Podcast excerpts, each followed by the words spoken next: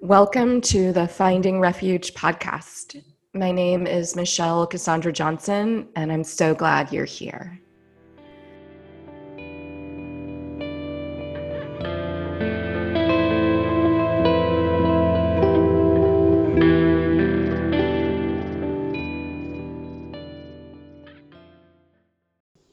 I am so excited to bring you this episode of the Finding Refuge podcast. I interviewed my dear friend and beloved Janine T. Abraham. Janine T. Abraham is a playwright, actor, and producer and founder of VisAble Black Woman Productions. She's been practicing the eight limbs of yoga for twenty years and has been a health coach and Journey Dance facilitator for over ten years. She founded VisAble Black Woman Productions in twenty seventeen as a space to center Black women's stories to preserve our legacies. Janine is an amazing human, and she offers so many mic drops in this and pearls of wisdom and joy, and I hope you enjoy the episode. Hello, Janine. Hi, Michelle. It's good to see you. It's good to see you, too. I'm really happy you said yes to being interviewed on this podcast. Thank you. Of course, I'm honored. Mm-hmm. Um. We met a few years ago when I met all of these amazing people at the Off the Mat Into the World Race, Trauma, and Healing conference, I think, or workshop. Yeah. Um, and I remember meeting you, and we've stayed in contact since then. And that was such an interesting journey and process. Um, yeah. So much happened. So it's good to be in community and relationship with you and to actually see how healing happens. I've been able to witness that in you. Um, yeah. And I would love, go ahead. It's no, it's, it, that was a, a, a life-changing um, workshop, and just seeing how even back then, I think it was twenty fifteen, right? I think it was before Or twenty sixteen, I was getting ready to move to Portland, Oregon. twenty sixteen, so everything was coming up, and in that workshop, some stuff came up, and you weren't even a facilitator in it, and you were able to just step up and just really help with this racial thing that was happening in a way that was just so healing, and is exactly what I feel like is needed for this time. So, so yeah, it was just really, a, a, I think stars were aligned for all of us to be in that training together, because many of us have stayed in touch and encouraged each other through this time when, when we need a sisterhood, and it is all women, and we need a sisterhood of, of warriors. Yeah, for sure. We definitely do. Um, And I would love for you to share some about who you are, speaking of warriors, who you are and what you do in the world, and yeah, yeah. what you're up to. Well, I, I'm an actor, a writer, and I started my own production company, VisAble Black Woman Productions, back in twenty seventeen. Um, I'm also a health coach, and I started my own production company because I was just I'm at the age where every role that I was being offered was basically a Black mother whose kid, son was getting shot. And I did one play uh, where I played that. He didn't actually get shot. He was he was harmed by a white kid, and they were in the hospital. We were in the hospital, and we were waiting. The aunt of the white kid and the mother of the Black kid had this race, racial incident in the hospital. And as we were doing that work, I was having to rewrite the script for the white writer, who was a white man. And in my career, it just, I, I work in theater in New York, and I've done it for twenty-three years. And throughout my career in off-Broadway theater, I've continually had to rewrite scripts for white people, because the words that were coming out needed to be authentic. And I just never even thought as an actor that I could be creating my own work. So after that experience, and then once Trump came into the, the scene um, as a politician, I knew I had to start writing, and I needed to tell my stories, and I needed to center Black women's stories to pre- preserve our legacies from our perspective and not through the white male lens. And I've always done yoga as a healing practice. I'm agnostic. Um, I'm, I'm not a religious Black woman. Um, I believe in being um, in my, I want my paradise right here, right now, today.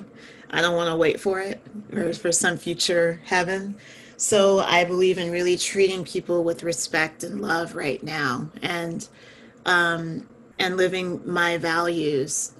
And doing that as an actor, it's very hard. Um, so doing yoga has been a practice to keep me grounded in saying no to things, saying no to roles specifically that were stereotypical. And I've always done that in my career, which which makes me, um, in my particular circumstance and my age, a person who is at a level where no one knows who I am.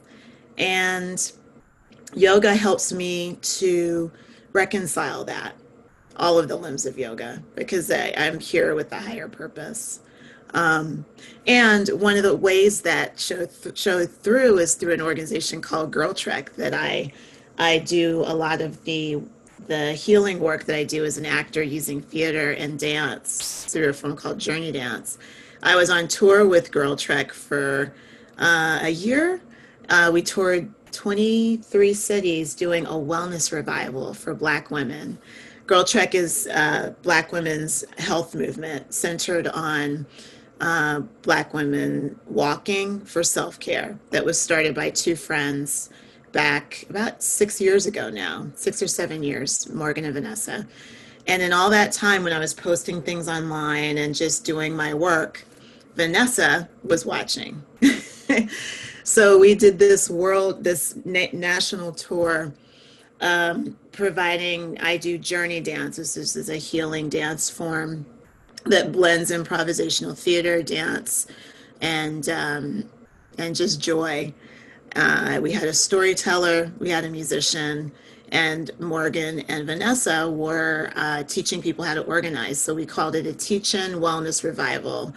Uh, like in the civil rights movement, when folks would go down south, would they would train to to um, uh, resist. So that's what Girl Trek was doing at that time. So this is a long story to say that a lot of my work as an artist and an activist through Girl Trek has been um, really, I've, I've been able to do all of the things that I've been doing with integrity, with Girl Trek, and then to create my own production company inspired by Girl Trek, where we can create, I can create and work with artists who are in alignment with, with the values um, that I'm grounded in, that center Black women's stories.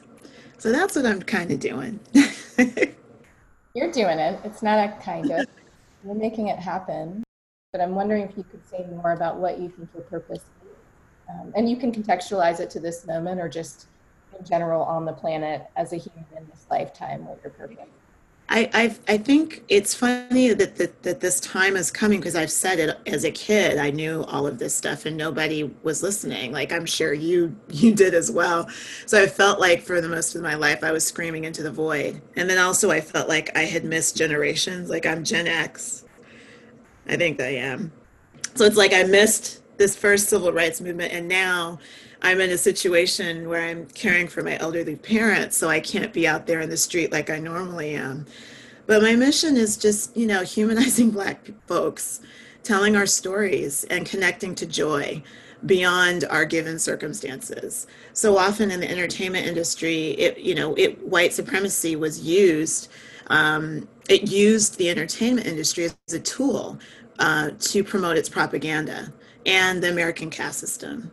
Um, you know, everyone is starting to get educated about stuff that my grandfather told me, and I'm sure your grandparents told you.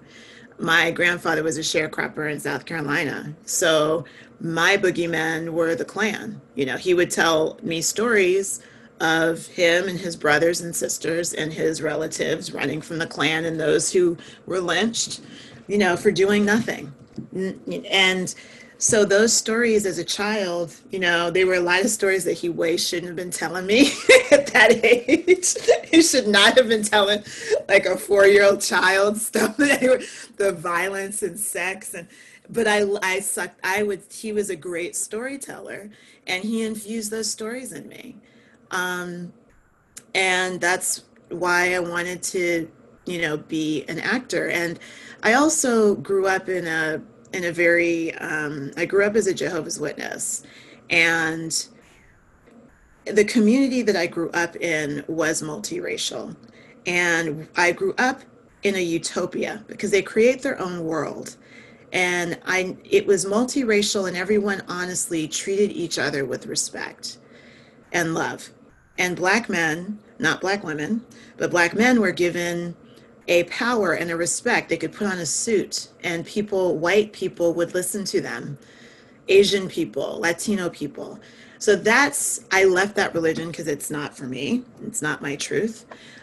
But having that foundation made it possible for me to believe outside a system of white dominance, that I could see this utopia that some people are talking about um, is possible. And I think my main mission is to break caste.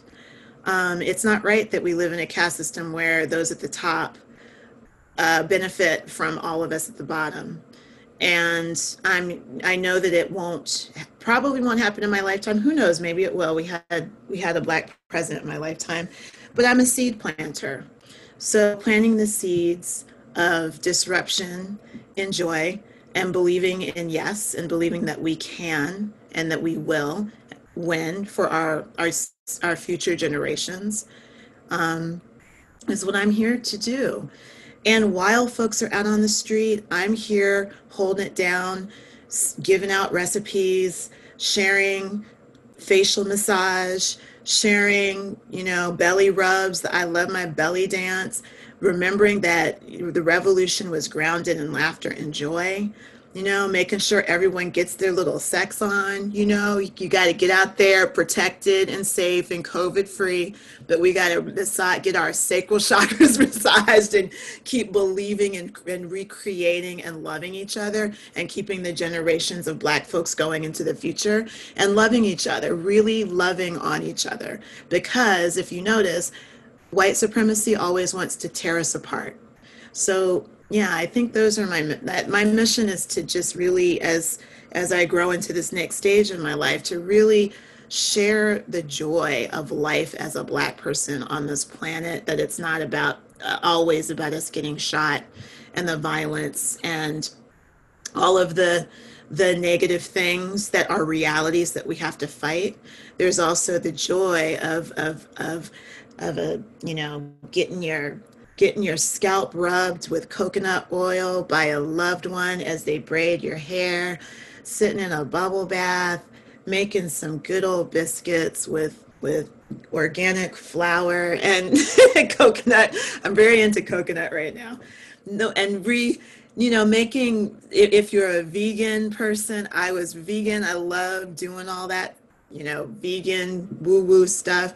If you eat some animal protein, I love throwing that down as well. So just to share those, um, creating new traditions of, of authentic food for the soul that will nourish us as we continue to resist. Yeah, you're offering a lot of good um, reminders to us around um, what it actually means to create something other than the system in which we live, right? These conditions that have been created for us that we have to then navigate. And you were just talking about different foods, and I know you're a health coach, and you mentioned it mentioned it before, and I would love for you to share some about your health coaching practice, um, how you work with clients, and the different kinds of things you introduce to them. I think that'd be great for folks to hear. Yeah, I'm. It's it's funny, Michelle. It's like I had closed my practice down. And I was like, I'm done, because I I I live in I live in New York. I'm in Virginia now with my parents, and it was such a saturated area of health coaching. And as soon as I closed it down, black a few black women reached out to me. And I was like, well, I'm not working. And they're like, look, we need you. One in particular was just like, I'm here for the long haul, and I need to shift my perspective in my body. And I, and I'm not, she's like, I've done, I'm, I have my therapist, I'm doing this, this, this, and this. It's not about losing weight. I'm, my, my work is doing well. I need, you, you are the missing piece. So my health, so I said yes. And my health coaching practice is, um, you know, I only see, I see very few clients. I ha- we have to definitely um, have a, a click, you know, we have to have a, a good fit, first of all, for my client and for me. And then once we're in, it's all about really grounding into joy.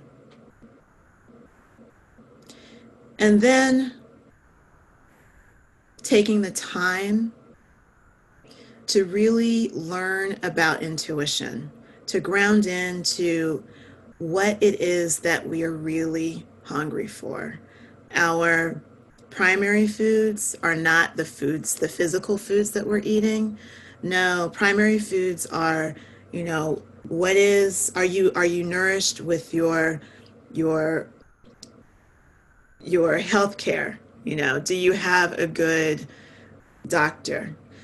Do you have a career that is feeding your soul? If you don't, how can you vision out beyond your circumstances and see the possibility beyond this job that you're doing to survive, how to thrive within this job that you have to do to make money? When you're eating, what are you really hungry for? Why are you reaching for that sweet, salty, fat thing? Is it actually that you're missing the nourishment of a relationship? So we dive into the the things that actually cause us that, that, that to, to, to eat the calories that are empty, to actually fill ourselves up with life and vibrancy. And I work specifically with with the doctors. I make sure that each, my, my few clients I have, I have them go to the doctor and get a full checkup done before we even work together. And when they want to try a different style of eating, because I am I am a vegan chef and I'm a really good cook. I have a, I'm self-taught, but I've been cooking for over thirty years. And um, I make sure that we talk about and we go into journaling using my writing skills to figure out exactly what it is that you're looking for and what your body actually needs for this new diet. So there's a lot of diet fads out there. What I want is for folks to realize that our bodies need different nourishment during different stages of life. Just because the fad is vegan, and if you're pregnant and your body is saying you want a steak, if it's not against your religion, um, and your body is craving this nourishment, why are you trying to be vegan when perhaps the baby's asking for animal protein? It's just like that if you're in perimenopause or you're going into menopause, your body is asking for different nutrients than it was when you were a teenager going through puberty. If you are a man, you have different needs at certain times in your life for what needs to be nourished. That's the type of work that I go through with clients, which is not easy and it's not popular. And it's not what's going to get me on, you know, whatever, whatever health coaching fad is out there. But it's the real authentic stuff that are, are values that will last a lifetime. And I guess the main thing would be for folks, I, I, I help people to listen to their bodies really, and to, to stop, slow down, and listen to what your body actually is asking for and be brave enough to give it to your body. Yeah, you're doing the deep, authentic work. And um, I appreciate what you said about it not being easy and also not being popular, because it's it's like ongoing work that you're asking your clients to sustain, and, and you know, transformative work, right? It's not a not a quick fix. And it's the, I just love what you said. It was beautiful about nourishment and what you're hungry for, like yeah. deeper than the foods we're eating, what is our soul hungry for? So I actually think you're doing the soul work, which we know is not easy work, to help people navigate through, or to support, to like walk alongside them or move alongside them as they as they do the deep work. Yeah, and it's and it's not for every, it's yeah. I, and I've realized, you know, when when I have clients who um, who really get me and I get them, um, it's such it's a much better place to to work from than when it is for this commercialized, capitalistic, I must have X amount of clients to make X amount of money. Um, have and that's been a big revolu- revelation for me um, in in my joy, my connection to joy, and my own personal nourishment as I coach folks. And it's wonderful to be a coach, because it's not, you know, I'm not a sage up there. I'm not the expert. I'm a coach with you, cheering you on, you know, to reach your health goals. And my biggest hope is for people not to need me. You know, that's what the best, it's like, I want to coach you so that you can do this for yourself. So that's not like a good business model at all. That's not like a Western model. I want to share my knowledge with you so you can plant these seeds in yourself, and you can, you know, have the tools so that you can be like, look, I just broke up with someone and I want that cookie. Is it because I want that sweetness, or is it because I'm wanting some love? And if I want that sweetness, it's okay. I know it's because I broke up with this person. I want the sweetness, and I'm going to claim that and name it. I'm going to enjoy my cookie. But if that's all you're eating, and it's like two years later and there's like a million cookies that you've eaten, there's a problem. You have to really know that that's why you're still aching for that. So I feel like in Western society, we're always trying to cover up the pain, you know, it, and we're trying to find a quick, quick, delicious, and easy ways of, of of dealing with problems that can be sound bites, that can be on, you know, the Today Show or whatever, where health and wellness are, are nothing, and health and wellness is quick, easy. Some of the things are delicious, but usually it, it takes a lot of effort, mindfulness, and self-knowing. Yeah, um, yes, not a quick fix. If people are actually doing transformative work. Um, and, you know, you said it's not a good business model, but I don't, I don't know that it needs to be a good business model, like based on Western standards, because that's part of the reason we're in the mess we are right now with COVID and who's being cared for and who is not. And yeah. so I love that you are, as you said, you're you're dreaming outside of the system and you're building something that is different. Um, and I think, you know, in time, because we have to create something new now, in time, people will be drawn more to the work you're doing, because I think you're doing intuitive work. Right? And you're asking people to remember the truth um, and inviting them into a deep, deep practice based on their intuition and our connection. So I just love the way you're working. Oh, thank you. I wish I could have said it like that. You're brilliant. You are brilliant. You you're are brilliant. Yeah. I mean, I just went and with COVID, it's like, you know, we, we live in a society where health and wellness is, um,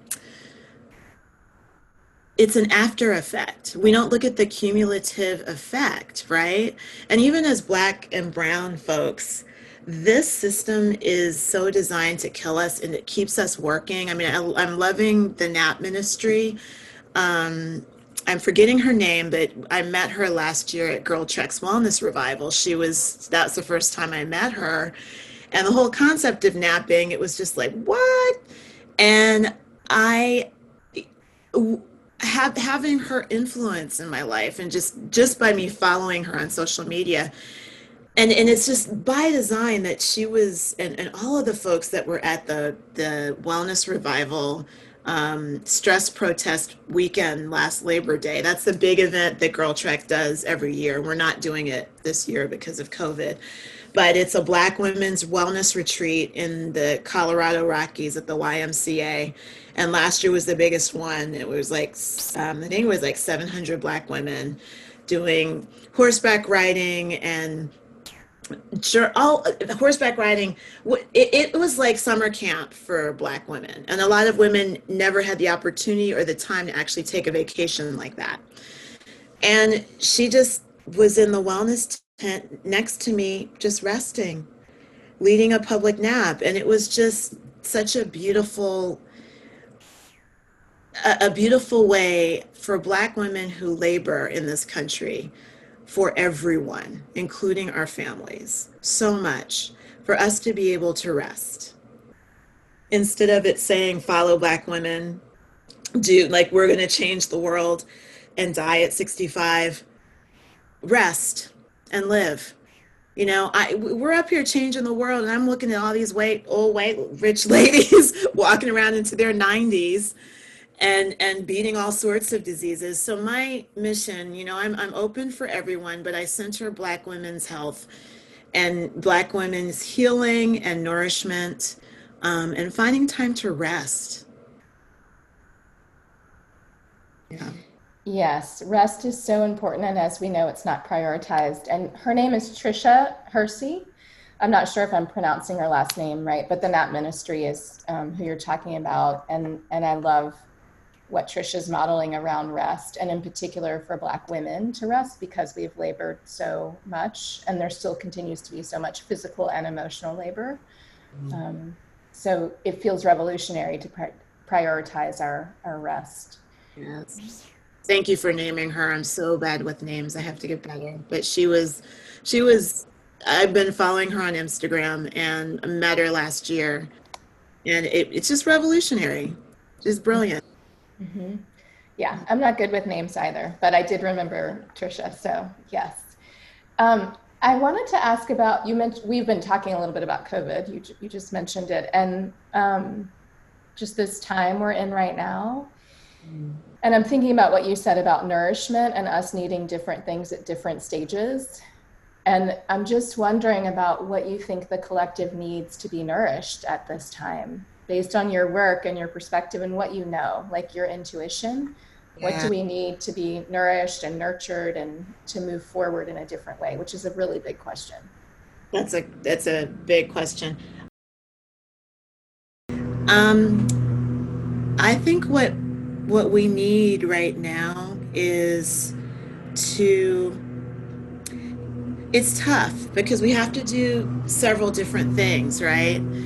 We have to be aware of what's, particularly right now, we're, as we're having this conversation, the there is a convention going on of dominant culture. The Republican convention is happening, and all of these lies are being spread, and I'm watching the internet just blow up, and it's and I find my response is to actually know what they're doing, know the lies, connect and ground to the truth, give myself permission to have some discipline, and research before I react online, and have a strategy when reacting to injustice when it's happening on social media, learning about fact checking, and before posting anything, to do some research and have a strategy together, post the thing, and then peace out. Let other people randomly fight about it. Once you're done with that, go nourish yourself. Go jump through the sprinkler. That's the political end. With the COVID stuff, it's similar. I would say that find, we have to be in these two bodies of, of being aware of what's happening in the world, right? And then also being able to take care of ourselves. Like, we can't spiritually bypass right now.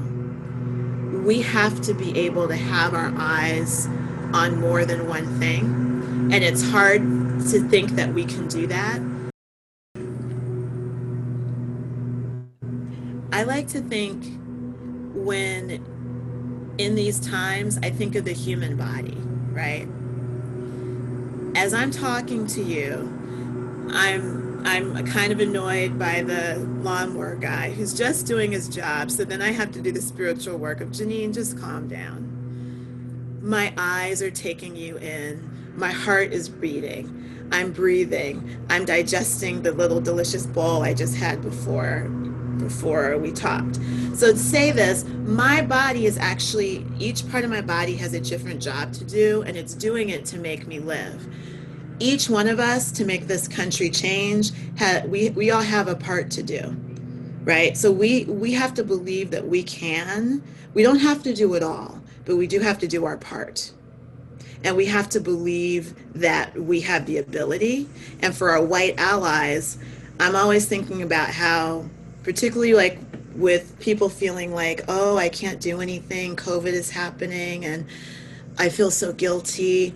You know, y'all can build tiny houses out of matchsticks and live in them. You know, you can figure out how to get other people to work for you and make all this money. So use that wisdom to, to, to change and disrupt the system that's helping you. You know, it's helped you for so many generations. Use that wealth that's been stolen to open up doors for other folks, for Black and Brown and Indigenous folks, to uh, give our input to this country and see how much better everything will be. I think, excuse me, I'm on a tangent. But for the last thing for this COVID that we need is community. Those of us who are sheltering in place with the elderly um, get really looked over, and also our elders. And I'd say that's the last, that's the cast that we're all going to end up in, that everybody ignores, is our elders. I think in this age of COVID, it's important for folks to really think about how we view aging, how we talk about those who are getting older. Also, when you're when you're getting older, to feature the the beauty of it, to revere this time of impermanence, and to protect our elders in speech, in in um, actually staying home and staying away from them, in still staying connected by calling randomly, by getting online. And I think we'll be much richer if we are able to have more reverence for those of us and those those of us who are getting older, which is all of us, if that makes sense. Yeah.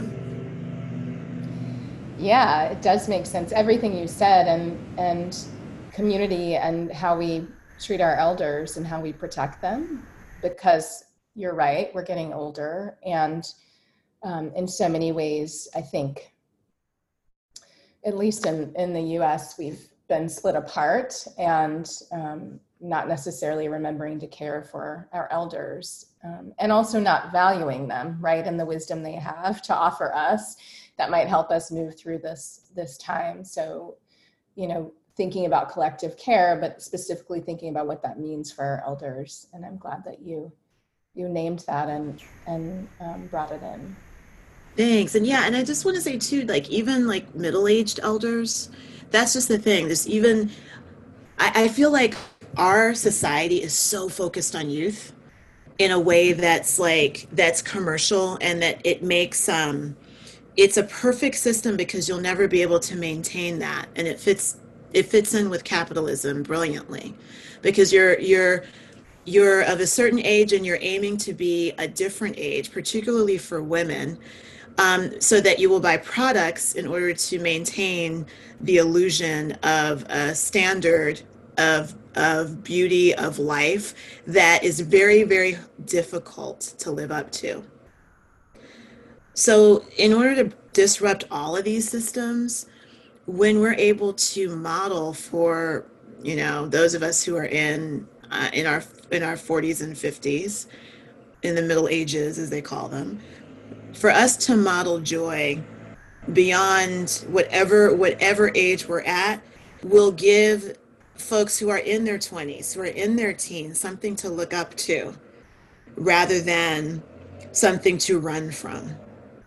And to know that we are, we can be vibrant even when we are dealing with sickness, um, different illnesses. I have so many friends who are dealing with breast cancer of all ages, who are dealing with, with chronic illnesses that do not have cures, diseases that will kill them, and they're still connected to joy. So, so yeah, I think it's like during this time of COVID, I really think it's an it's an opportunity for us to vision out life in living a different way, of creating a new, a, yeah, I, I really think we do have an opportunity to, to bust up the caste system. First of all, if we're able to break up the American caste system, and it's not going to be easy, and it's it's it's not going to be pretty, but if we can start to bust that up and really do the work of of loving each other, we can create, God, it's who knows what we could actually create. And I feel like living from that point of view makes, it just, it allows me to connect to my joy, and it fuels me to be able to to continue on. And no matter what age you are, to still believe in yes, which is something I do in Journey Dance, which is calling in yes and using theater and the imagination, magical thinking for good, not just for old white men with resources, for us to be those of us who believed in Black Panther. I know it was it was a Hollywood thing, but the thing that was awesome about that was Af- Afrofuturism, which is in comic books, Black people in the future. I just heard today that that, that I'm, I'm going to get this wrong. I was listening to a podcast by Ben Rhodes. He was in the Obama administration um, doing foreign affairs work. But he has a podcast out, and they were talking about the African continent, and that is the youngest continent in the world. And China is investing in where America has taken all of its money out, China has put all of its money in, but they're investing in that continent because there's innovation happening with the young people, and there's the largest percent of young people growing in on this, on the African continent collectively. We only hear about the death and uh, the, the death on the continent. We're not hearing about the life and the Afro Afrofuturism. And I strongly believe we have to, here in this country, lock on to Afrofuturism. We will be alive in the future. We will be thriving in the future, and we will make make this world better because of our brilliance that's been held back, needs to be unleashed. Unleash yeah. the Black brilliance. It does need to be unleashed. I mean, you're really talking about, you know, rewriting the narrative about who we are as a people and what our trajectory is um, as a group of people. And it, this morning I woke up and I was, um, I looked at my phone and I saw something on Twitter, which I'm not on very much, but I, something popped up, and it was about the man, I think his name is Jacob Blake, who was shot in Wisconsin.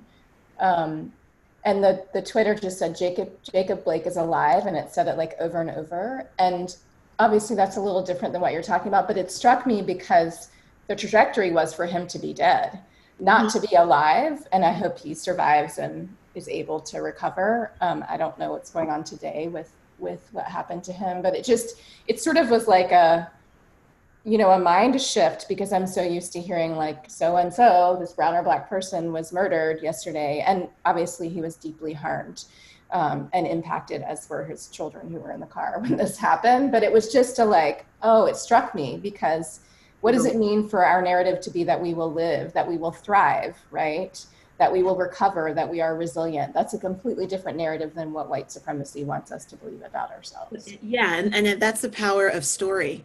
Like, that's why I love, I mean, that's why I created VisAble, VisAble Black Woman Productions, is because we can use our imaginations, right? Which is what our ancestors did.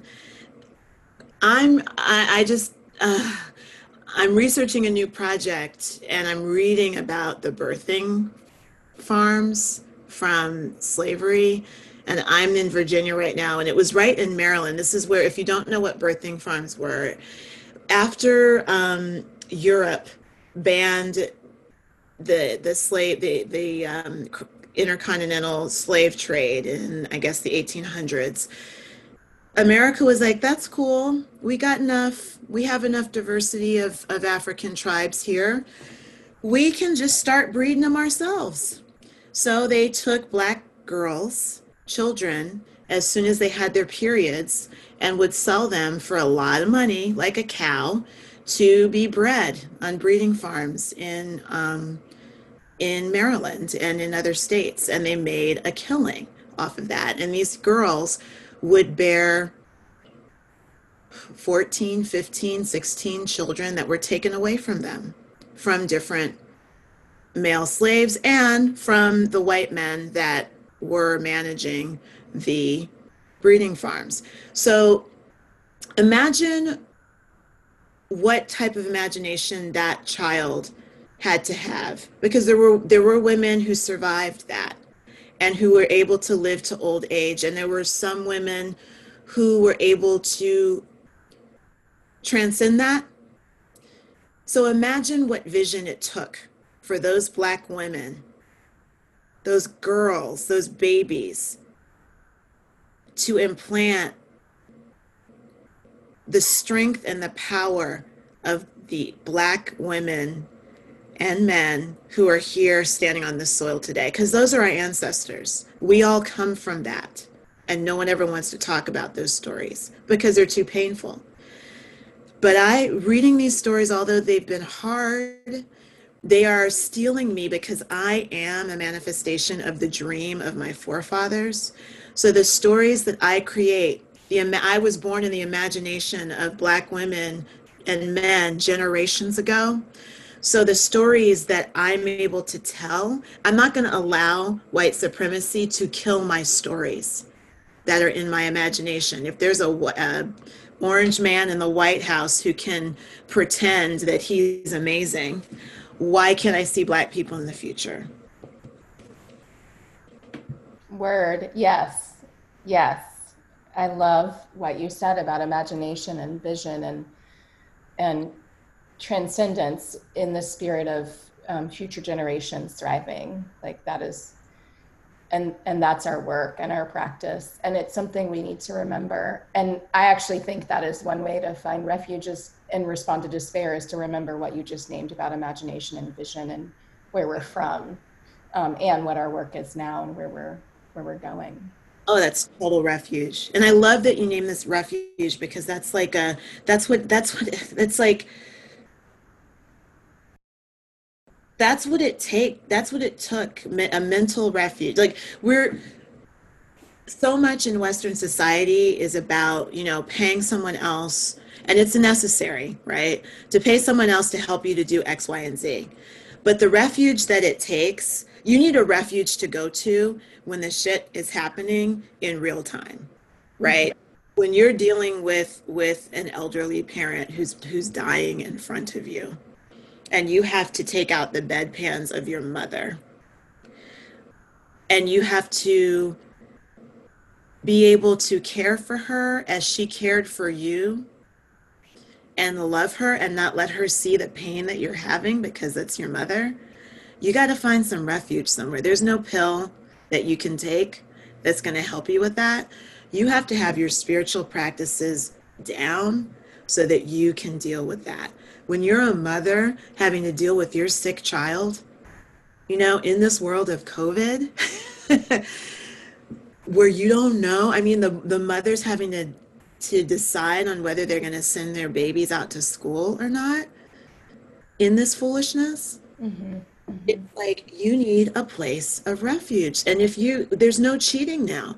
We can't cheat this, and we can't pay somebody. We have to do the work of creating structures of, of uh, practices of refuge and taking the time, or else you can't, you can't care for other people if you're broken down. You can't fake that. You really yeah. can't. That's right. Yeah. And and I love how you just named refuge and, and what we need to do right now to find that, to actually move through this moment, right? And then the next moment of um, tumult and all the things that are happening, but while remembering our joy and resilience. And I and would, then, I would oh, go ahead. I mean, I've been thinking about too, it's like also in community, I've seen, I've been seeing stuff online, and we're all, we're all sheltered in, but we gotta, like, somebody posted on, um, it was again on the N A P Ministry, because she said that someone posted, you know, it, it, she said we need to stop just checking on the strong friends. Did you see that? Which was brilliant. It made me think. She, she said, why are we, why are we basically creating, I'm using my own words, why are we creating a caste system within wellness, right? We need to check on everybody. Community care means checking on everybody. And people were giving her pushback because they're like, Black women are always working, and then you got to check on your, but that's a radical idea that we check on everyone, because if you're so busy checking on everybody, whenever someone is strong and whenever someone is weak, there's always going to be somebody there looking for you who has your back. So it's not, and and and checking on folks, it's not a, um, It's not, it's not a, um, I don't have the right words. I'm not, it's not like an interaction where it's like, I'm going to check on you this time and you're going to check on me this time. And you didn't check on me, so I'm not going to check. That's like a capitalist, selfish way of thinking of it. If you check on someone out of con- unconditional love, you know, just check on people. Then there's no guilt of like, oh my God, I didn't call this person back. Because it's like, if if I know, you know, I I know, like, I I know you're busy, you know? So I'm not gonna be like, Michelle didn't call me back, because you got books to do and you're doing a workshop every other week and doing all sorts of stuff. But I'm gonna make sure, because I see you doing all of this stuff and helping everybody else, I'm gonna send you a little silly dance thing that'll brighten your day, because you're my friend and I love you. And I don't need anything back from that. You know, the gift is me giving. And I feel like we, particularly now in COVID, where everybody's in the shit, and forgive me for, you can bleep me, sorry, but, but when everybody's in it, we all have to start. And if, you know, people are doing this, kudos, but we need to start thinking about giving unconditionally and what that means. You know, if you're just spreading, like in that, in, uh, uh, I hate to bring out the Jackson, it's the Jackson Fives. Remember, Can You Feel It? That video of Jackson, and they're just, they got all that stardust and they're giants, and they're just spreading all of that joy and love out to everybody. That's what I'm thinking about when I'm doing, it's like, can you feel it? That's how big our hearts have to be. And when your heart is that big, when you're going through stuff unexpectedly, somebody will send you a blessing. And it's not because you're You're doing it to get it. You're doing it from a place of, you know what? I'm just giving this out unconditionally. And that's that's not giving giving when you don't have anything. You know, not calling when you're at your worst and you want to just talk to somebody so that they'll they'll be the they'll be the dumping point. I'm not talking about that. That's what you need got your therapist for. I'm just talking about remembering that we're all human and we're all going through a tough time, and it's like checking and be like, um, how you doing? You okay? You all right? Tell me if you're not. Just sending you, I love you. Stuff like that. I feel like we need that during this time. Yeah, and you practice that all the time, and I really appreciate your heart and and the way you share it with others. I think that's such a gift because of everything you just named. And, you know, speaking of blessings, we need to support your work and show up for you. And I would love for you to share, before we um, wrap up today, I'd love for you to share some about how people can connect with you. And of course, I'll put it in the show notes too, but how people can connect with you. And if there's anything coming up, this will um, air in September. So if there's anything coming up that you want to share with us. Definitely. Sorry, I'm going to pause one second because I want to get my, I want to get the name right. I keep changing this podcast.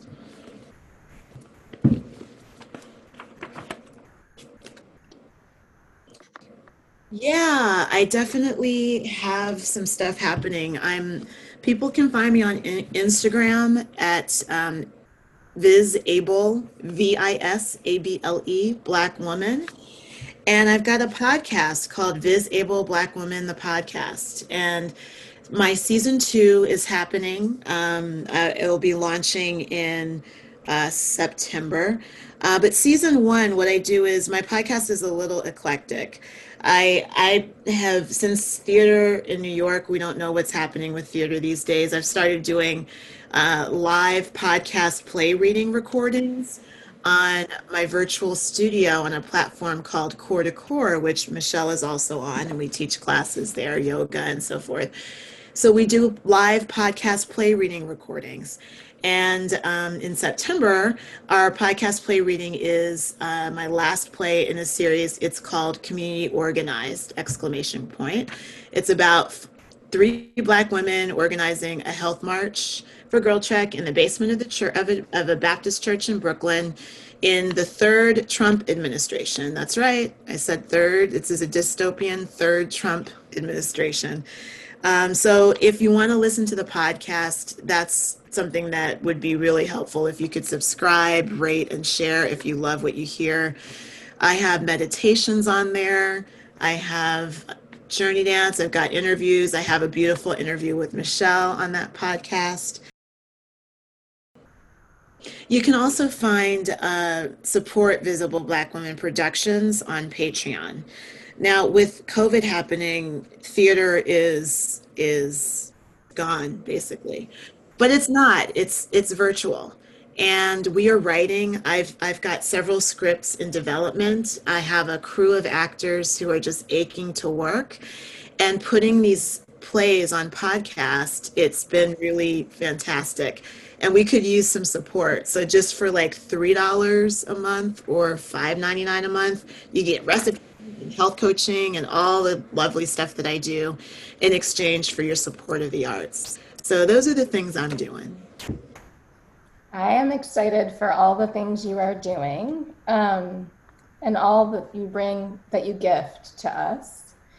And so people definitely check out Janine um, and the amazing work and how you're using your imagination, right? So support Janine in, in using her imagination in ways that can be really challenging for some of us, but you're doing it and dreaming up what we um, need in the future. And I love you and, and appreciate you taking some time to talk to me today about who you are and what's present for you. And thank you so much for being here. Thank you. I love you right back. You're spectacular. Thank you. Thanks so much for having me.